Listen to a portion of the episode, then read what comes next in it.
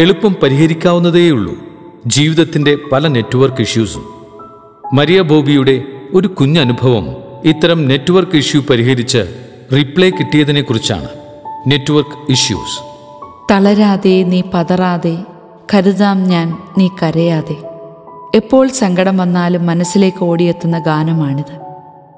മറ്റുള്ളവരാൽ തെറ്റിദ്ധരിക്കപ്പെടുമ്പോഴും പരീക്ഷയ്ക്ക് മാർക്ക് കുറയുമ്പോഴും അപ്പയും അമ്മയും വഴക്ക് പറയുമ്പോഴും ചേട്ടനുമായി അടിയിട്ട് ചേട്ടൻ ദേഷ്യപ്പെടുമ്പോഴും കൂട്ടുകാർ പിണങ്ങുമ്പോഴും എന്നും എന്നെ തളരാതെ പതറാതെ ചേർത്ത് പിടിച്ചത് എന്റെ ഈശോപ്പയാണ്.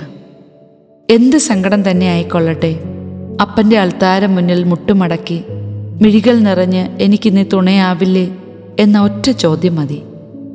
എവിടെ നിന്നെന്നറിയാതെ ഒരാശ്വാസം. സാന്ത്വനം അത് ലഭിക്കും. ചെറുപ്പം മുതൽ ഈശോയോടൊപ്പമായിരുന്നെങ്കിലും മങ്ങി മങ്ങിപ്പോകുന്ന ഞങ്ങളുടെ ആത്മീയ ബന്ധം ഉറച്ച് തിളക്കമുള്ളതാക്കി തീർക്കുന്നത് ഇടയ്ക്കിടെ ഞാൻ കൂടുന്ന ധ്യാനങ്ങളും പരിപാടികളും ഒക്കെയാണ്. ഞാൻ പത്താം ക്ലാസ്സിൽ പഠിക്കുമ്പോഴാണ് മാർക്കിനു വേണ്ടി ബുദ്ധിമുട്ടിയിട്ടുള്ളത്. അത്യാവശ്യം നന്നായി പഠിക്കുമായിരുന്നതുകൊണ്ട് അധ്യാപകർക്കും വീട്ടുകാർക്കും നല്ല പ്രതീക്ഷയായിരുന്നു. എന്നാൽ സ്കൂൾ പരീക്ഷകളിൽ പലപ്പോഴും അവരുടെ പ്രതീക്ഷകൾക്കൊത്ത് മാർക്ക് ലഭിച്ചിരുന്നില്ല. ഉത്തരക്കടലാസ് കിട്ടുന്ന ദിവസങ്ങളിൽ രാവിലെ എന്റെ സ്കൂളിന്റെ മുൻപിലുള്ള പള്ളിയിൽ ആൾത്താര മുന്നിൽ നിറമിഴികളോട് ചോദിക്കുമായിരുന്നു നീ ഉണ്ടാവില്ലേ എന്റെ കൂടെ? എത്രയോ തവണ ചോദ്യങ്ങൾ മാത്രമായി ഞാൻ ആ ആൾത്താര മുന്നിൽ അണഞ്ഞിരിക്കുന്നു. പലതിനും ഇന്നും ഉത്തരങ്ങൾ ലഭിച്ചിട്ടില്ല.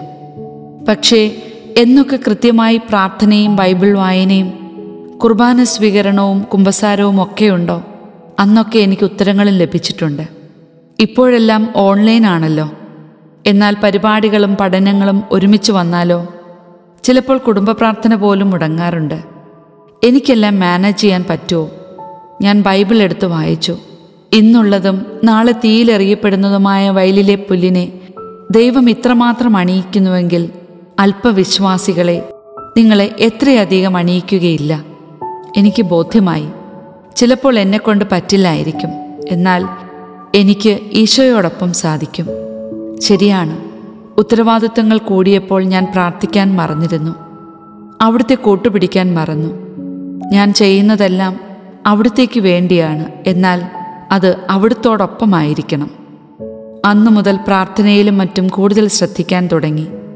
എല്ലാ പരിപാടികളും അവിടുത്തെ ഏൽപ്പിച്ച് ചെയ്യുവാൻ ആരംഭിച്ചു.